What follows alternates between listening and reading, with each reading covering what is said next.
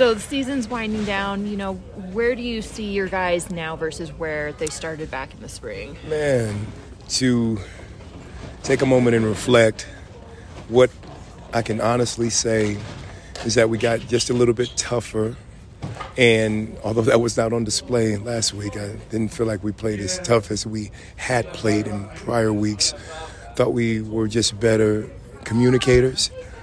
We leaned on each other. I saw players who started splitting time, and instead of having a level of kind of animosity, I saw them coaching each other on the sideline. That was a, a, at least a reflection of what I felt like I tried to foster in my room. If I'm really going to be a good player, then I'm going to help my teammate become a really good player. And I saw that. And that really uh, gave me a sense of pride, because there were some very difficult times. I remember in the Washington game, there were a situation where one of the corners should have communicated a different concept and coverage. And I'm screaming and losing my mind, but they rallied to it with each other to build themselves up. And And I told him, I said, you know, it's going to have to be like that. You you will have to be that way. So be there for each other. And I like that. I like I like that. Those are the things that stick out to me. We made some plays where we didn't last year. I, always, I will always say we left too many out there, but, man, we made some that I was really proud of. And I just thought we got better as a group incrementally every week. Everybody started to do a little something different than we had done the week prior, which made us a little bit better unit. Coach Whit was talking about the strength of Colorado being obviously the quarterback and then mm-hmm. also having some quality receivers. What kind of challenge are you kind of anticipating this weekend? The same challenge I've had for the last several weeks. I mean, we've played several, I mean, the top quarterbacks in the country, projected Heisman Trophy candidates, receiving corps that rank in the top twenty. So this is not anything different than what we have faced as a unit every single week in Power Five football. So I tell my boys, they will make a catch. Don't get upset. Let me get mad at you. You go build your friend up.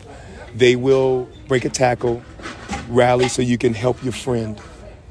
I mean, it's going to be the same thing. You know, quarterback is outstanding. He has a very good release. He's You know, surrounded by several quality receivers, transfers who have a, a ton of experience. And now they've at least understand what they're trying to do in this particular offense. So it'll be a good challenge, as it's been every single week. And I think now my boys have a better idea of how to prepare for it, how to deal with the peaks and valleys of a game, of a series, within a play. And maybe we can respond faster and better. How have you seen uh, Miles Battle grow over his year at Utah? I've seen his knowledge of our system grow exponentially, and it's been quick. Miles studies. He likes film. He enjoys being critiqued. He wants to know how he can get better. So whether you're sending him snapshots of coverages, videos, whatever it is, he's going to digest it. So I love that he is a consummate student. I also love that he became a more physical player, because I told him, I said, son, there's some things that I can't give you. God gave you six foot four or two hundred. But what I can hopefully teach you is how to be more violent, how to be a better tackler, how to engage the discomfort of getting hit right in your face and not blink and not turn away. I love that he's become more physical. And he's done a much better job of trying to find the ball. I'm still screaming and yelling at him, find the ball even more. But he has grown by leaps and bounds in his short time with us. How would you assess the development of some of the younger guys in your room, specifically like Smith Snowden and C J oh, Walker? Yeah.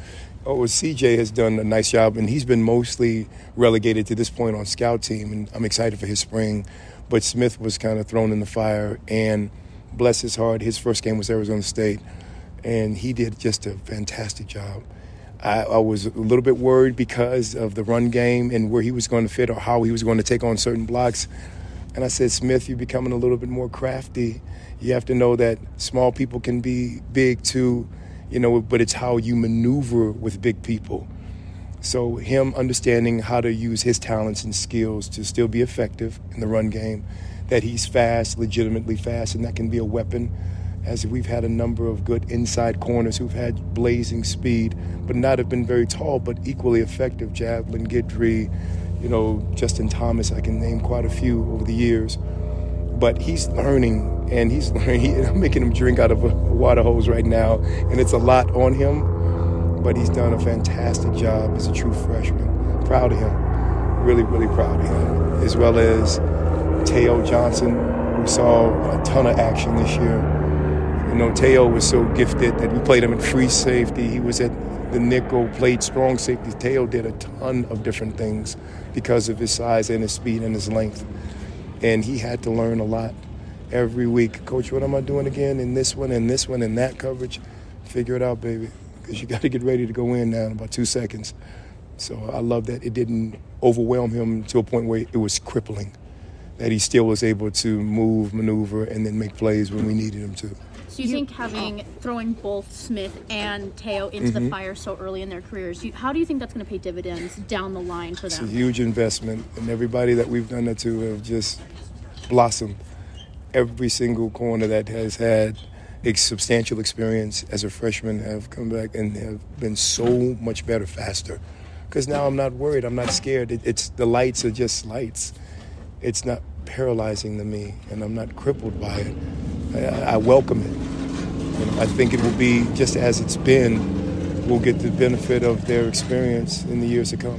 Coach Whit was talking a few weeks ago about Tao making the transition next year from, you know, playing the slot to either playing outside or maybe right. playing safety. Right. And you were speaking about that a little bit. What is that transition kind of like? What is, what is the difference in the skill sets necessary for those? Man, it's it's uh, if you're going to move to the back end as a safety, you'll have to put on more weight. You'll have to become a much more physical player. I mean, safeties and linebackers, hands down, are the smartest players on the field. So you you're going to have to grasp now just not your position, but the entire defense, where you fit in the run game, how that's going to have to be complemented in the pass game. So it requires just an absolute immersion, you know, with regard to understanding the defense. That's the first thing. He has to increase his acumen, football acumen. He also needs to get stronger, faster, and bigger right now, because you take a beating in the trenches as a safety, and we do a lot of rolling, so the free safety can, on one play, give an emotion or shift, get down and now have to be in the box and play big boy football. So that that's a lot on a young player, but he can do it. He has the frame, the intelligence, the desire, and he can be great.